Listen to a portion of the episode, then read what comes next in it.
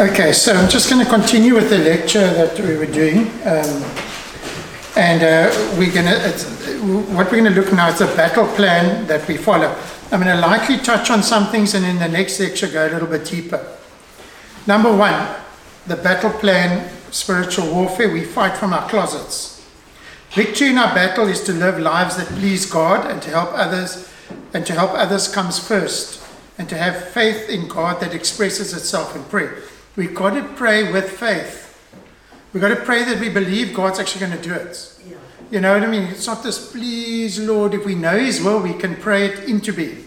You know what I mean? We've got to have that kind of aggression in prayer in that sense. You know, the kingdom of heaven suffers violence, and the violent take it by force. Force. We reach up for the promises of God and we apply it. We say, Lord, your word says. You know, we pray it like that, you know.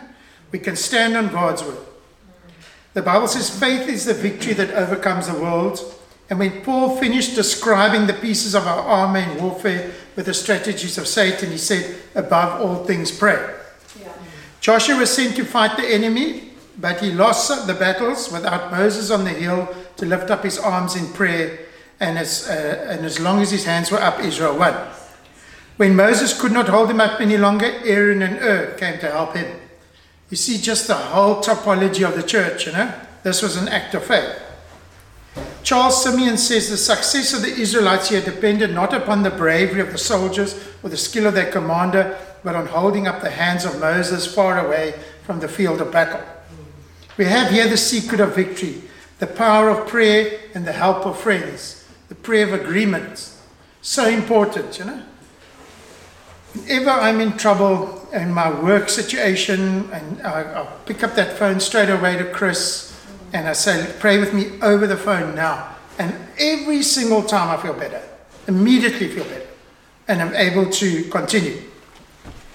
Israel learned here what we must learn. Effort is not enough. The real victory is not found on the battlefield, but in the closet where we pray for God to bless our efforts. Spurgeon says, We do not read that Joshua grew tired in the fighting, but that Moses grew tired lifting up the rod and praying. The more spiritual a duty is, he says, the more Satan hinders and wearies us. He said, Self, another name for the sinful nature, with its pride, loves the battlefield where everybody watches to see how strong we are.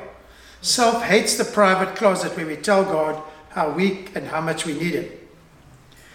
A Sunday school teacher can work hard, prepare a masterful lesson, and get many compliments. But for that lesson to truly, truly change lives, the teacher must spend time praying for God's blessings. Now, we need to raise up a generation of Sunday school teachers like that, you know, that, that pray for their children, you know, and, and, and lead them to Christ at an early age, you know, and disciple them. Maybe that's why we have so many powerless classes and pulpits. We work hard, but don't pray enough. So we're going through a bit of a revival in our church. Our numbers have doubled, and it's been like hectic. I mean, night and work during the day as well, so it's been like night and day. And quite frankly, I was totally, I burnt out twice in the last couple of weeks, literally exhausted beyond, and uh, you know. And I said to the Lord the one time, you know, Lord, why am I so tired, man? You know, what's going on? And just one word came to me, prayerlessness. And I like looked, it's right. I haven't. My prayer life is, is gone. I'm so busy that I'm not praying anymore. You know what I mean? I'm praying in the morning. I always pray with my wife in the morning, you know, every single morning of our lives. But that private prayer time had lacked. And the minute I changed that, I was walking with the dog and I was about 45 minutes after the dog and I just changed it into prayer. I prayed from the moment that we started to the moment that we end. And you know what? When I got home, I was completely restored. I felt absolutely fine. You know, so prayerlessness is a, is a big problem in the Christian's walk today. Two, we fight for God's causes. At the site of this first victory, Moses built an altar and named it Jehovah Nissi, the Lord my banner. The banner or flag made an army identifiable. These were God's people in God's army fighting God's battles. You know what I mean? I love that. We're on the Lord's side.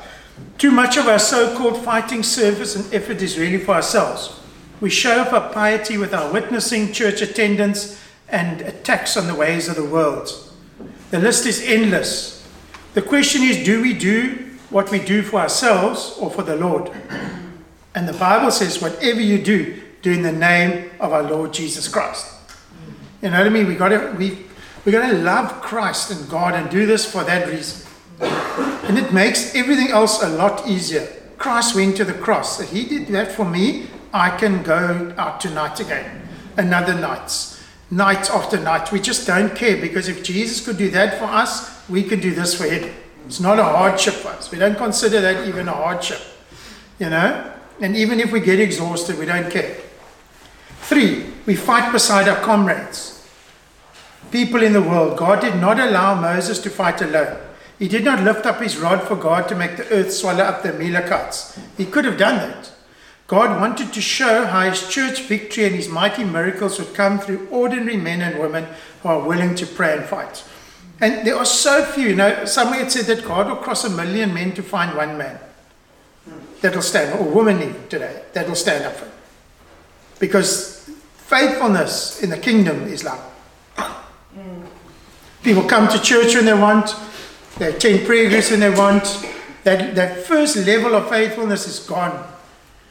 And God chooses faithful men, not equipped men, not even, nothing wrong with learning, but that's not his first choice. His church is faithful men. He can give you the gifts and the ability to be able to do his work, you know?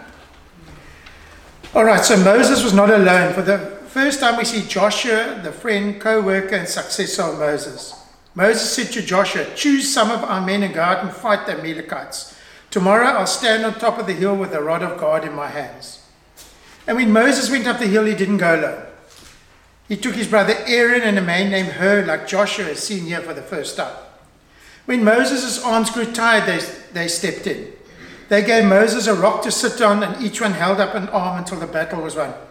Just to intercede, you know what I love in Exodus about, I think it was Exodus about uh, Joshua. It said, you know, that Moses went to his test and Joshua remained in the temple. He didn't even go home, he slept in the temple. He, was, he loved God. Moses going back to his tent, and Joshua's he's sleeping at the foot of, of the Lord in the temple in the outer courts, probably. I just thought that's so cool. You know what I mean? Lo- who was God going to choose to be number two to Moses? Joshua, because Joshua loved God. You know? So, Moses' arm grew tired, they stepped in. They gave Moses a rock to sit on, and each one held up an arm till the battle was won. God does not ask us, ask us to fight alone. That's why we have the church. The first thing after conversion, coming to Christ, is baptism, coming into the church. The people there are brothers and sisters, our friends, partners, and fellow soldiers. We need people around us as examples, encouragers, and instructors. We find this in the church. Jesus had the 12, Peter had James and John, Paul, Paul had Barnabas and Timothy, and we today have each other. And, and the most unimportant person in the church is just as important. You know, sometimes a new convert will speak truth into your life very quickly for you. We need people around us as examples, encouragers, and instructors. And we find this in the church.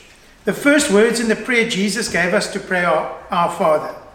When you are told you have leukemia, when your teenager turns to drugs, your husband tells you he loves somebody else, etc., etc., you have the church to come and rally around you. I heard an interesting story on the radio and um, uh, Christian radio not so long ago. It was about a, a pastor whose daughter just went off the track.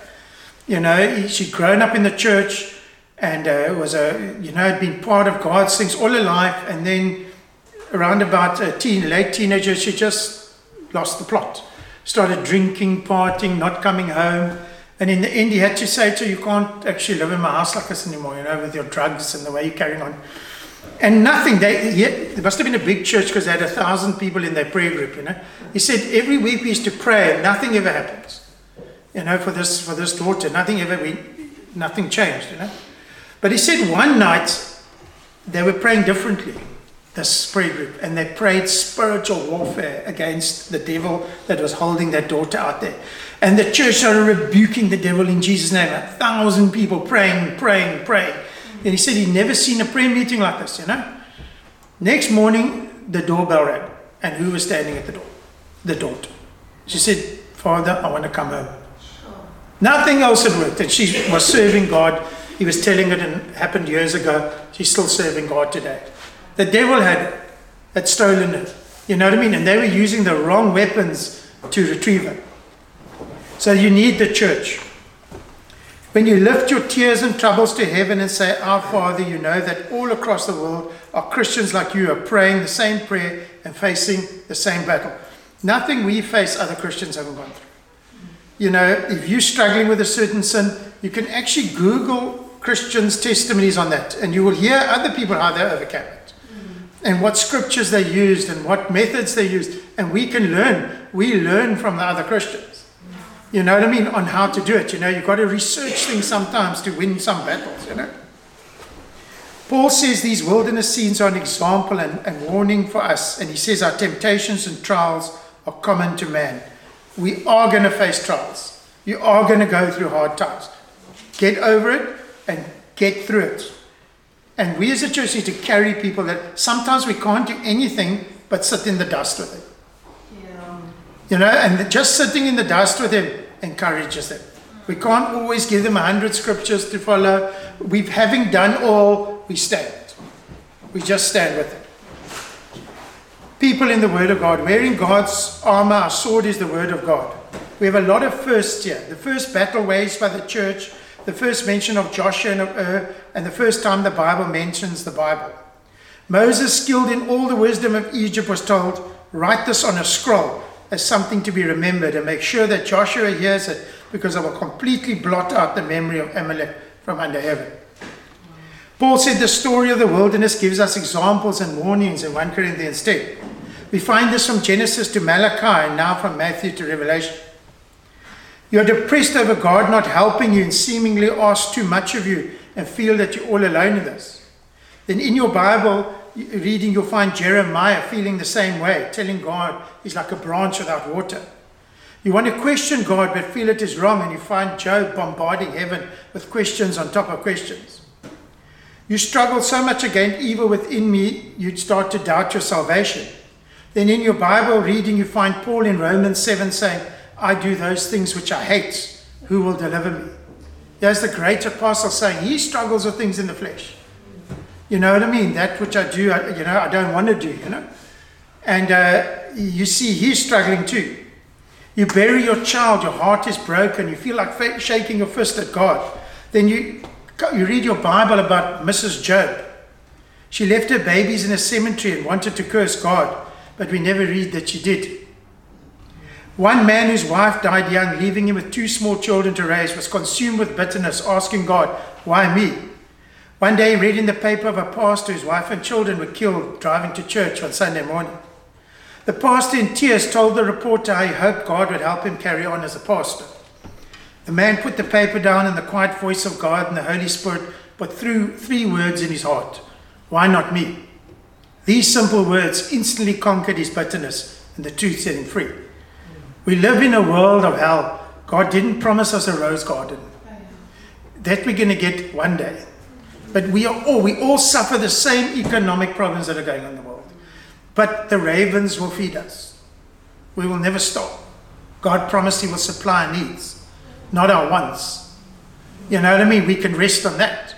We will suffer. If war comes, we will suffer with the, with the rest of the people. But we will encourage the people. We will strengthen them. We'll be a tree for them to come and shelter under. We'll talk to them about God, pray for them, keep their spirits up. That's what we will do. But we will not escape war and disease when it comes through our towns and our cities. It said that in the Black Plague, the Christians were the first there. And they died holding the people's hands, talking to them about Christ, knowing they were going to die, but just winning one more person. And they fell with the people and the, as the Black Plague raged. I love that. We go in when others go out. You know what I mean? We say, Where's the worst spot? Let's go there. You know? Christ died and suffered for us so that we can be reconciled to God. He made a way for us so we could be saved, we could overcome the darkness in the world. If we repent and bow our knee before the King of the universe, our Lord Jesus Christ, you'll find you're not alone. For every brother and sister in Christ is on the same road, and we will gladly link arms with you in this journey. Any old Christian who's been, my wife and I celebrated 30 years marriage recently. You know, any old Christian has fought the devil in his life on many fronts and overcome. You know, and you could go to an older Christian and speak to him, he'll tell you how to be a Christian in times of trouble. They have walked roads that you cannot even imagine and been hammered by devils you can't even think about and levels of devils that you can't even think about. They've been alone, betrayed, denied, and stabbed in the back. And many older Christians are wounded because of it. They show it in their nature, they're quick tempered, and you know, they say things that you don't think they should say or behave in ways you don't think they should behave. But if you walked in their shoes the last 30, 40 years, have you been betrayed and denied so badly that your closest friends are the ones that have betrayed you? And you've had to lay it before the Lord. So we find us, the older Christians, are, our shields are dented, our armor's dented, our swords are chipped, and we bear many wounds in the houses of our friends. So don't judge too quickly an older Christian when he's not the Christian that you think he must be. You know what I mean? And you have not walked that road. You know, we need to pray for our older Christians that God will heal them and help them. Often a Christian's acting badly because of the way that he's been. He's too, he doesn't let himself go to too many people in the church. You know, which is wrong. We should be open with the lowest in the church. But it's easy to say that until you be betrayed by everybody sitting there. You understand what I'm saying? So go to the older Christians if you're struggling in your walk, you know what I mean? And they'll be able to give you good advice. Even in leadership, the, the Bible says not a novice. A guy shouldn't be a novice in the church leadership, lest being lifted up he fall into condemnation of the devil. You know, have mercy on the older Christians. They've been a long road and fought many devils across some across the countries of this world, you know.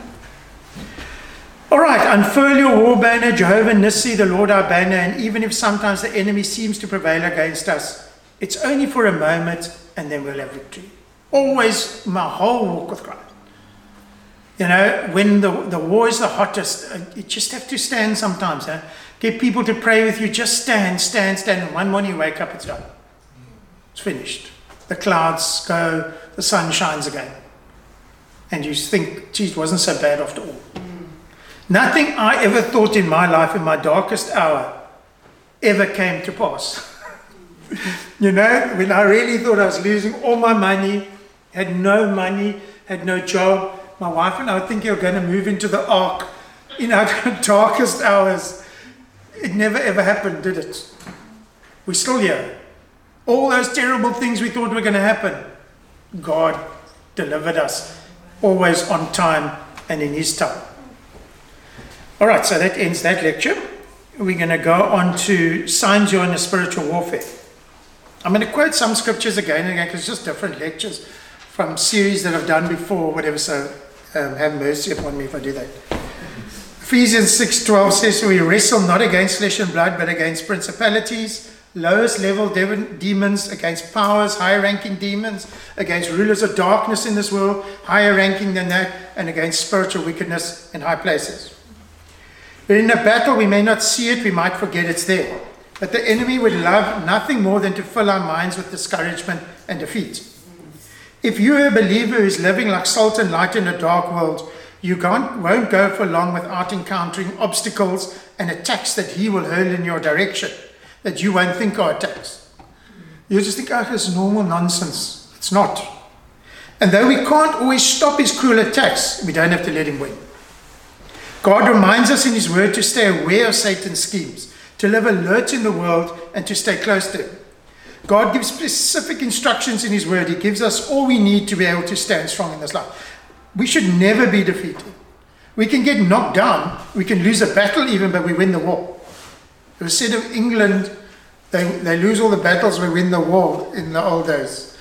You know, we can lose battles, and I've been knocked down and wounded that I can't get up for a couple of days but the church comes along and picks you up again, you know, and then you do better next time. There's nothing else we need but God's word in this fight. Yet all too often we race through busy, full days, ill equipped, unprepared, or simply not aware of what we're up against or who the real enemy even is. There's just a disconnect in the Christian world today. So there are many ways we may be fighting spiritual battles in our lives and the world today. Here are five examples, also from scripture that may reveal you're under attack. Number one, sudden or extreme onslaught of various troubles, losses, or troubles. Comes from nowhere. It wasn't on the back of anything. If I'm running my business badly and then the business goes down, then it's because I'm running my business badly. Devils weren't involved. You know, but sudden or extreme onslaught of various troubles, like the other day, suddenly I'm having troubles coming from everywhere. I'm stressed out. I lost my way with the Lord. I'm, I'm over, the enemy has overrun me, and all it needed was a prayer of agreement over the phone, and my wife praying for me, and it, the darkness dispelled. I felt instantly better. The intercessor group got on it, and within an hour, all my troubles were gone. It wasn't even troubles anyway. You know, I'm telling the guy to put diesel in my petrol bucket, you know. You know, I got so confused, you know. So that's a, a sign. Be suspicious. If it doesn't look right, and you're a Christian serving the Lord, if something's happening, you know, it just doesn't look right, it's not right. Yeah. Don't think and try and excuse it. You know what I mean? It's not right. Two, attacks of physical danger, illness, and life threatening loss out of nowhere. Put stuff. You know what I mean? These, these are demonic things. You know, you need to deal with it in the spirit and with the weapons of God's warfare. You know, you've got to deal with this thing. Walking down the road, oak's going to try to rob you. Don't, don't talk to him about Jesus, you know. Say, hey, Brooke, can I pray for you? He's got his knife against you. I'm going to pray for you now, man. You're not going to take my life. It's not my time yet. I've still got God's work to do. But let me pray for you quickly. I'm telling you, flee. Or we rebuke that thing in him in Jesus' name, you know. So, physical danger, illness. Uh, uh, too many Christians don't recognize it like that, you know. They don't understand that the demonic can use illness against you. In, in the satanic brotherhoods, they give you cancer and take it away at their will to discipline you. So you think they can't give you cancer. Cancer can also come from not eating right and so on. But, you know, we don't think that the enemy can't deal with you in these areas. You know? um, illness or life threatening loss. Three, increased temptation and luring towards sin or wrong choices. You know, you're just not strong in the Lord now, and the enemy senses that he knows you like the girls. He knows exactly everything about you.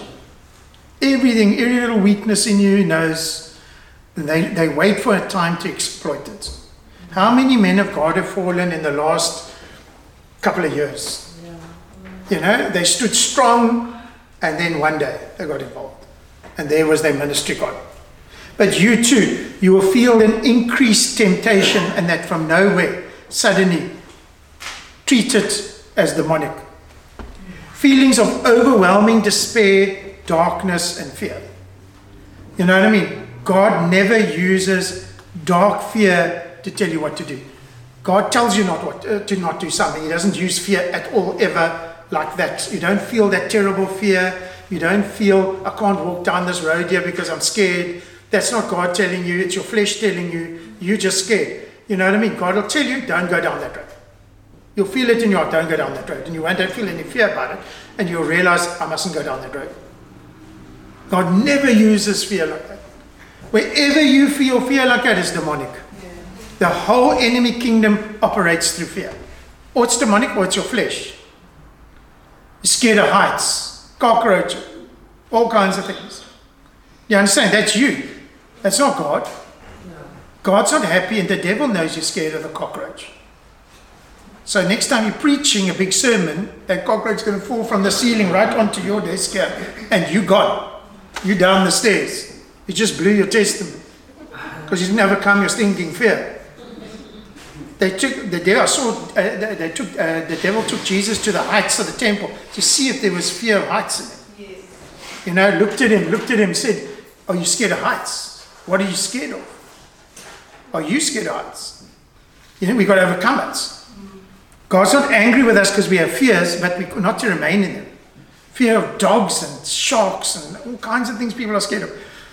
Fear does not have a place in our life. We've got to drive it from you or the enemy will use it against you all the time.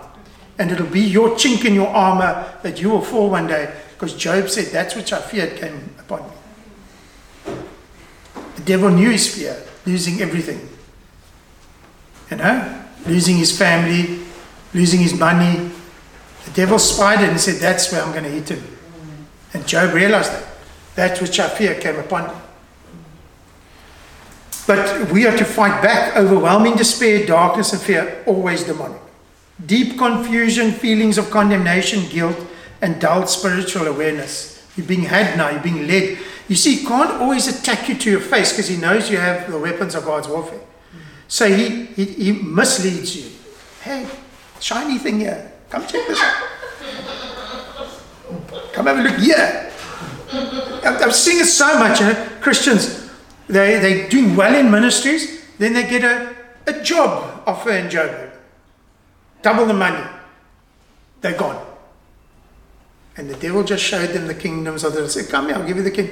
And you leave the ministry, you go up there, you never ever serve in God's kingdom again. You might go to church and that, but you're utterly no effect in this world. You were just tempted out and you're too stupid to pray through. You know what I mean? And I want to tell you, it's the oldest trick in the book. He offered Jesus the kingdoms of this world. All the dancing girls. Showed them them all. What I'll give you. Just do this. Just listen to me. He's doing it to you too. Yeah. And me, because it works in the world, doesn't it? Yeah. You know what I mean? So we got to grow up.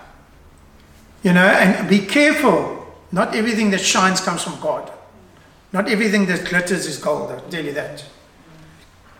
Okay, so confusion, condemnation, guilt, and dull spiritual awareness. You're actually backsliding. You know, when, when I was younger, we used to train a lot in the gyms. You know what I mean? Uh, and uh, how did you know if you're burning out? They, they, they, the, the experts say, how do you realize that you've done too much? That you've, you've been training too much? They say you don't feel like training anymore. It's first sign that you actually gone too far.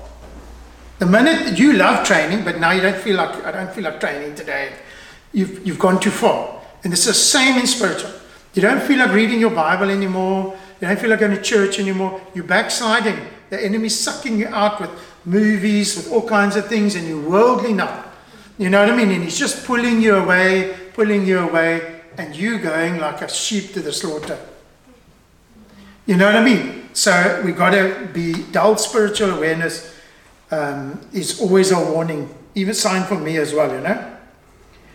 All right, so it can be subtle and can happen slowly over time, but that's why we watch one another. We can see so and so is not coming to church anymore. You know, they were, we hear that at the party on a Friday night. We go call them. What do you do? You're being lost and you don't even know it. You're being tempted out of the kingdom being had. All right, so a slow, constant pulling away from God's truth will leave us feeling confused, irritated, conflicted, and facing generalized feelings of guilt and condemnation that we can't seem to shake it off. We start losing our temper too quickly. Before we we're doing okay, but now we're starting to get ratty. Can happen to me too, can ask my wife. You know, we've lost our desire to press in and pray or we're too busy, we've got too much to do, even good things. The devil will make you so busy that you know good actually whatsoever. Give you so much work, sometimes in the world, utterly consume you, and you just you're losing your way. Don't go to church, busy all the time. It's all oldest tricks in the book. I mean, every Christian knows it, but not today they don't. You know? All right, so we're not in God's word. We're out of fellowship with believers. Some are believing the lie that we can do this life all on our own, and yet we feel a dark cloud of confusion and guilt that follows us around and doesn't go away. Bitterness sets in, conflict and broken relationships we once cared about.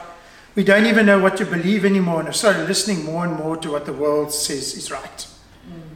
You're drifting and you're in a very dangerous storm now. You're being sucked into darkness and loss and you can lose your way completely. So get out of the trap, stir yourself to action, know that God's power is greater to break through the trap of condemnation and confusion. And God reminds us in His Word that He is not the author of confusion but of peace. So you're starting to get confused, enemies attack. 1 Corinthians 14:33 God is not the author of confusion but of peace as in all the churches of the saints. God arms us with his sword, the word of God to stand against the enemy's lies, equips us with strength, wisdom, discernment through his own spirit to stay strong in the battle. He invites us to spend time in his presence through prayer and worship, pressing him and, and to know him more. As we grow to know God's truth more and more, understanding what is real, we also grow to know what, what is actually false. And you start growing up as a Christian, being able to discern good and evil. Some people do something, we'll go like our jaws will drop. They say, don't, that's like darkness, and they don't know that. No. They think they can. You know, as Christians do that kind of thing. Christians go and watch these movies on vampires. Um, what was it called, that series? Twilight. Twilight. You know, we used to sit in the restaurant in, in, in, and watch the Christians walking past going to watch the movie Twilight. I was at a, we were at a Christian uh, um, uh, uh, restaurant other, uh, a little while back, and the woman had black fingernails and that was helping us. So I started talking to her, and we saw something hanging around her neck. And we said, What is that? It's the Twilight thing, something from Twilight. Have you lost your thinking mind? Vampires are the enemies of Christ. They're the upside down cross. But the, the world's been sucked into the romance of it. I mean, I kid you not. Do you know what the kind of problem that is with the churches yeah. at the moment? They, they love these shows. These are the enemies of Christ. What are you even sitting there talking to them about or even looking at their stuff, you know? Anyway, you know, so God, as we read God's word, we start to learn. We're able to discern when something's not right. We're stronger to stand against in the powerful name of Jesus. He never leaves us to fend for ourselves in a dark world, but reminds us He's constantly with us, fighting for us even when we cannot see. Here's five things, and I'm going to touch on some of them, and then in the next lecture, a little bit more, okay? And some of them. Five things He offers us to stand firm against attack. One, the gift of the Holy Spirit. God fills us with strength, wisdom, and discouragement through His own Spirit to stay strong in battle. There's no reason to fail. We have no reason. Jesus did everything for us. He never leaves us to fend for ourselves and fight in our own strength. We need His fresh filling every day. And, and I say that because a great man of God that I knew said Christians, they, they say they're baptized in the Holy Spirit, but their cups are empty. You know, they've emptied themselves out through ministry, whatever they're doing, and they, they need a refill.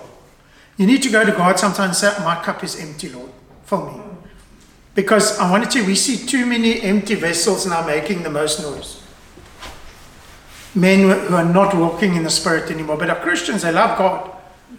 But they're empty vessels, you know, and so we need His fresh infilling.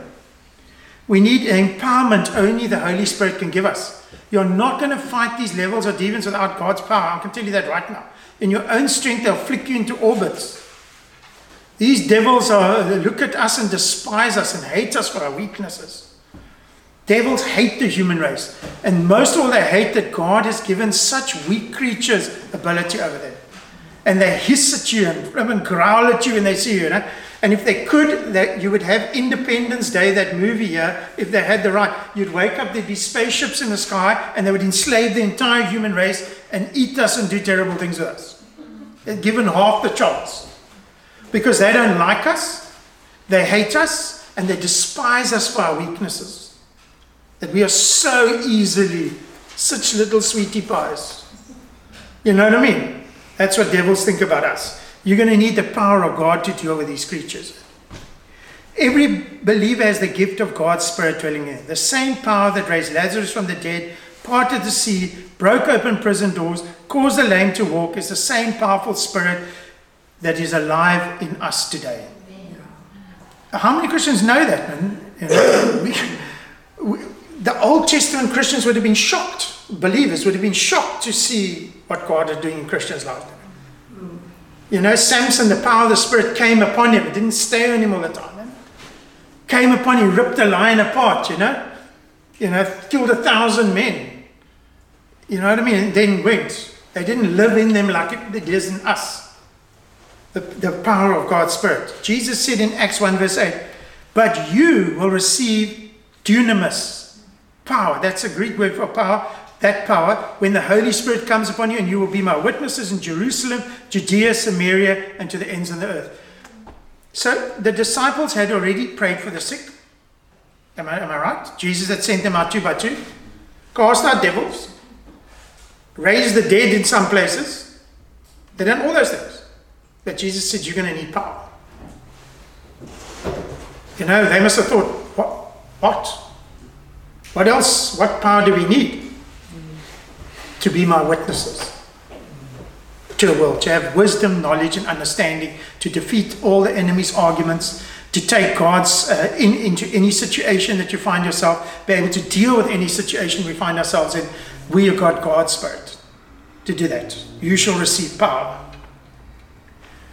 Two, the armor of God. God reminds us not to go into the day without being prepared and equipped for battle. He tells us to take up his full armor in order to stand against the enemy's scheme. Each piece has a specific purpose and is designed for our protection and covering.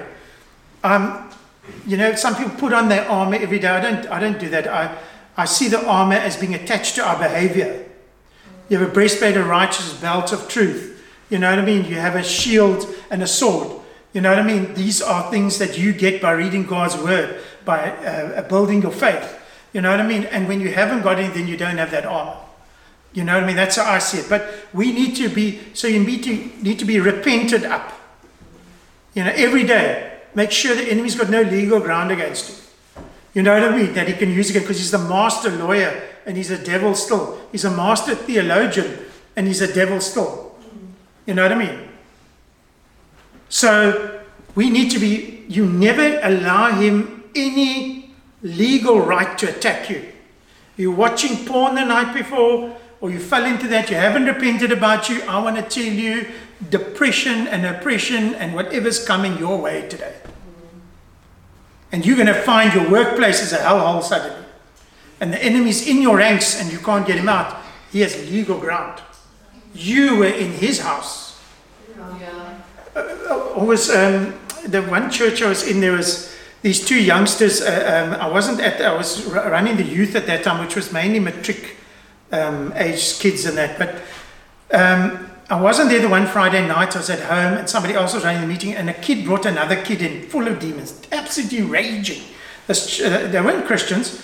He saw the light of the church and his, his friend was manifesting so badly. He pulled him on the street into the wall and then they phoned me and said, Please, can I come and help? You know?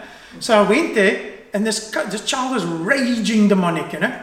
And I rebuked the devil out of him and, and commanded it to be still. And I asked him, say, where have you, what's been going on? They were in the movie Constantine. Okay, I haven't watched it, but it's about the devil apparently. Two unsaved in a movie in the devil's house. And this thing entered into while he watching. You see, he gave him legal ground. You know what I mean? You've got to be careful. The enemy's a lawyer. He'll stand, he'll say, The Lord, this is, he was in my house. He, is, he was doing my things, and you will not escape that unless you repent. Repentance removes the legal ground of the enemy um, from us, so that you know we notice that you know if you're trying to cast the devil out of somebody and you've got unrepented sin in it, the devil someone names it. He says, "But you were watching that movie last night. Don't come talk nonsense to me." They know. But if you repented about it and you've made right with God, He's not allowed to bring it up. They're not allowed to. If it's under the blood, they can't bring it up. The Czech Christians get exposed in demonic uh, deliverances. it's quite terrible. Eh? All right. Okay, so each piece has a specific purpose and uh, put on the full armor of God that you may be able to stand against the schemes of the devil, for our struggles not against flesh and blood. Three, prayer. God invites us to have a relationship. with Him. He desires us to spend time in His presence, pressing into know Him more. He reminds us constantly in the Word, in His Word, of the importance of prayer and the power that is found in there. He tells us to pray without ceasing.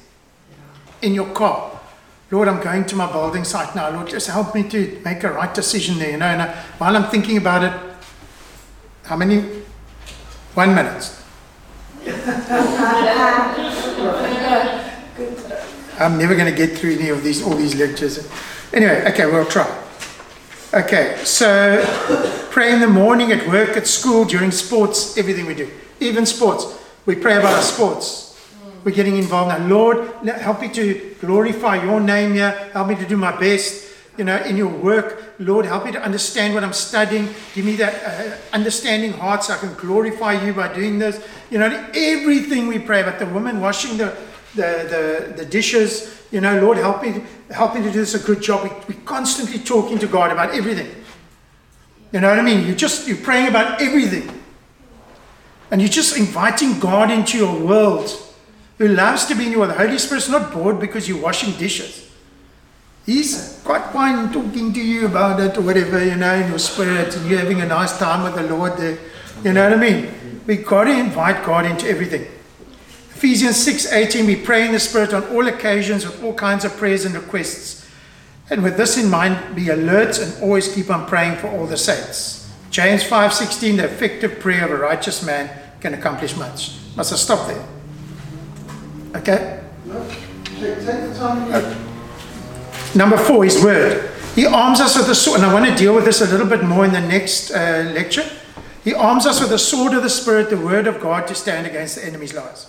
Praying God's words back to him is a powerful weapon against the forces of evil. It is truth going out into enemy territory. It reminds us that God knows our way and understands what we face today. It builds our faith, and there's no other way of building faith than reading God's word. You can whistle Dixie, you can go to church, you can go to Souls, you can watch like Christians are watching every preacher on TBN until you're blue in the face. But I want to tell you, real faith is birthed in reading God's word. And I'm saying reading, not, not necessarily studying, which we must do too, but reading it. Reading vast amount of the word builds faith without you knowing why. I don't know how it works, it just does. You know what I mean? It changes a dynamic in you. It washes you clean, and over weeks you'll find suddenly I can believe God for things I never believed. It's God. Best re- uh, remedy for doubts. Reading vast amounts of God's word. Not one half a chapter a day, one line a day for your scripture reading. I remember reading uh, uh, years back um, about the secret of this one great man's power, you know. And he, ne- he read the Bible all day. He'd like 15 minutes in the day, I wouldn't go by. And he'd stop and he'd say, Sorry, I've got to read my Bible. You know what I mean? And he'd read. His life was, he did incredible things for God. But the Word of God was the secret to his power. Okay, so Hebrews 4:12 for the word of God is a living, active, sharper than any two-edged sword, piercing to the division of soul and spirit, of joints, of marrow, and discerning the thoughts and intentions of the heart. 2 Timothy 3:16 All scripture is breathed out by God and profitable for teaching, for reproof, for correction, for training in righteousness. God's word has a supernatural power. And in saying that, this is not in my notes in that. There are lots of people who read the, power, uh, the Bible and they've got no power in it. It's a dead book to them. It's alive to those who ask God to make it alive. You know, Jesus walked with his disciples and he opened their minds to be able to understand what he's saying. I had to do the same. When I first started reading the Bible, it was a boring book. I used to read all these Christian books and then try and read the Bible. The Bible was hard to read. But I had to ask God. I said, I know you want me to read your word, but I'm actually quite frankly bored. I, I can't read it. It's dead to me. But I'm going to carry on reading it in faith. You have to help me. You know what I mean? And then one day I came in from a workshop and I sat down, I took my Bible up, I couldn't stop reading it. It, beca- it felt like drinking water. Hours go by and you see a guy still sitting there reading his Bible. And he can't take his eyes off it. It's just, it's God opened your mind. That book is a closed book to the world. And to those who don't want to, you know, examine its depths. It's the most incredible, it's a living word of God. And we need to read to learn it like that. And you need to be honest with God if it's not. Because it is for most Christians difficult in the beginning. You know what I mean? It needs to become, you, it, you need to move from the flesh to the spirit, and then you will see, you won't put that Bible. We should teach all our new converts in prisoners. You know what I mean? And we'd come in, we'd see them, they read the Bibles for hours after a while. They can't get out. They're so excited, giggling away there, the things, that, what they're seeing in the Bible and funny things. And the Lord's funny sometimes, you know? Your laughter comes from Him. You know, and they're enjoying God. And your Bible, you should enjoy it. And if you're not enjoying it, you're dead to it. And you need to ask God to make that alive. Confess it. And He will answer that prayer. I can tell you that now. Not always immediately because He wants to see if you're going to stick by it. Knock and it shall be open. Seek and you will find. So I still had to read the Bible feeling dead for a little while longer until one day I couldn't stop reading. And it's still like that for me today. All right, where am I now? Uh, did, did you want to take a break or something? Is that what you gave me the warning? It's entirely up to you. You take the time you need. How much longer have I actually got? Technically it's almost 12, but we can go a bit since the prayer time. Lunch is at 1, so if you'd like us to have a prayer time before 1 o'clock, then it's up to you. Okay, um, It's 10 to to 12 now. all right. So uh, I don't think I'm going to finish these lectures anyway, but let me just make this, uh, these sections a little bit smaller and then we can get on to the last lecture and then that's that we need to talk about, okay? Obedience to Christ, a willingness to obey the words and commandments of Christ in a world that would say to walk in our own way is huge. Obedience is everything with the Lord. You, you can try everything. You can go and sing praises till you're blue in the face. You can write the Lord letters. But I want to tell you, obedience and listening to the, what the Lord's telling us to do and according to His word. Stop swearing. Stop uh, hating your these people. You know, behave in love, walk in love. Those things are huge with God. If you want to move forward in His kingdom, that's how you move forward. God looks for that. Doesn't want to hear how much of the Bible you can quote. And yet you're the most unloving person ever. You know, and in Corinthians 13 we're told, then it means nothing. You can have all wisdom, all knowledge, understand all mysteries. But if you don't have love, you're actually nothing. You know what I mean? So God is very big on that obedience to the Lord. I've noticed that. You know, you want to feel the presence of the Lord, walk how the Lord wants you to. Walk. Love those that are the unlovable. Be kind to those. And as you're just doing that, the presence of the Lord manifests much in your life. You'll see, wow, I just feel the presence of the Lord in my life. You know what I mean? Because you're doing God's will. You're walking in love, God's love. You know? All right, so it's a daily choice. It says we'll be careful of every thought. We'll take up our cross daily and follow Christ's ways, not our own. Submit to God's authority. Be ruthless with sin, which is an open door for your enemy to work. Sin without repentance gives the enemy a foothold in your life. Resist him and he has to flee. In his book, How Great Generals Win, Bevin Alexander tells of the general who beat Hannibal. One of Hannibal's most effective tactics was the use of elephants in battle. For years, the Roman soldiers and horses were ineffective against the elephants, until the Roman general Scipio Africanus made a brilliant decision to startle Hannibal's elephants with trumpets and cause them, them to retreat in fear. Until the defeat of Hannibal of Carthage, the Romans could not make the move towards world empire. Like Hannibal, Satan uses intimidating to- tools to win spiritual battles against us. You will always be afraid of what I want to just tell you about God as well. You'll be always afraid of what God is telling you to do. It will always scare you. Go speak to those people in the front. Go witness to that guy in the street. It's always going to threaten you. It's always going to, God's always going to put you out in a limb. And you've got to be brave enough and do it. You know, when you do it, the fear disappears.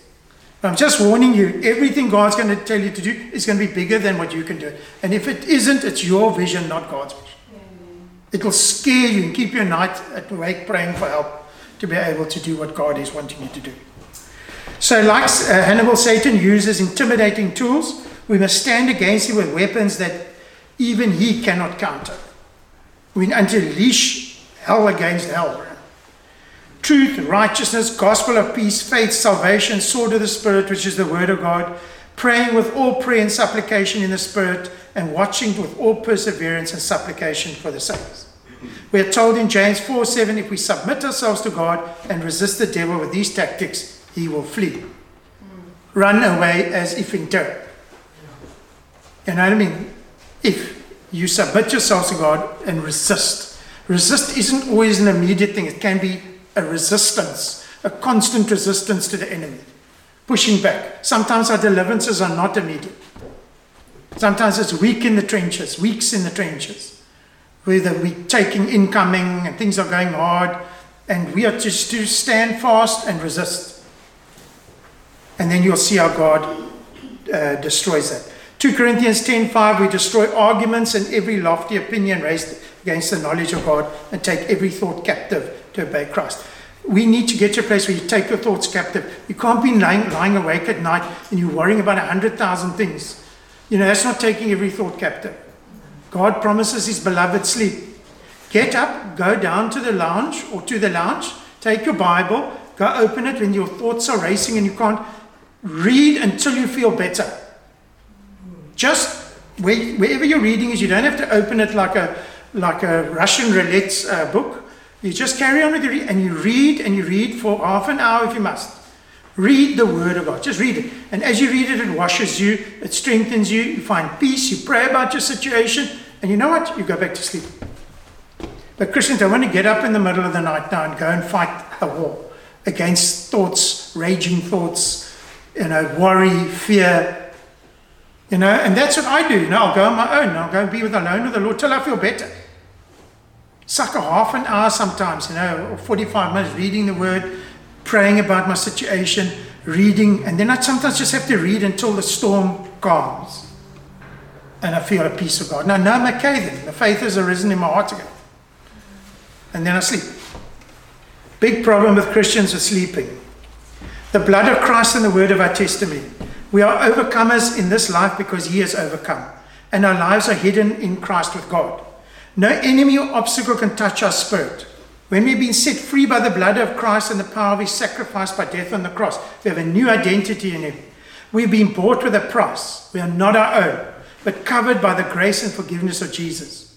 We live victorious. You can be victorious in any situation that you find yourself in. No demon or darkness can ever separate us from the love of God which is in Christ our Lord. There's nothing that the enemy has in his arsenal that can stop you from uh, going to your quiet time and being alone with the Lord. There's power in the name of Jesus. Revelations 12:11 they overcame him by the blood of the lamb and by the word of their testimony and be, they did not love their life even when faced with death. He was given an example of a spirit that freezes you. You know what I mean? We, there are many different kinds of demonic spirits. You know, and um, in prison we had that spirit that used to come and freeze you at night. You can't move. Some of you know exactly what I'm talking about sitting here. It free, you can't move. You, you're absolutely frozen. They hold your tongue. You can't say the name of Jesus.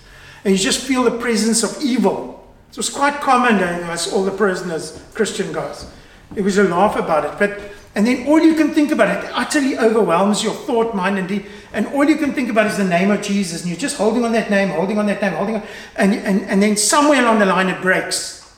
And then it's gone. You know? But one day I'm lying in my bungalow, you know, it's late at night.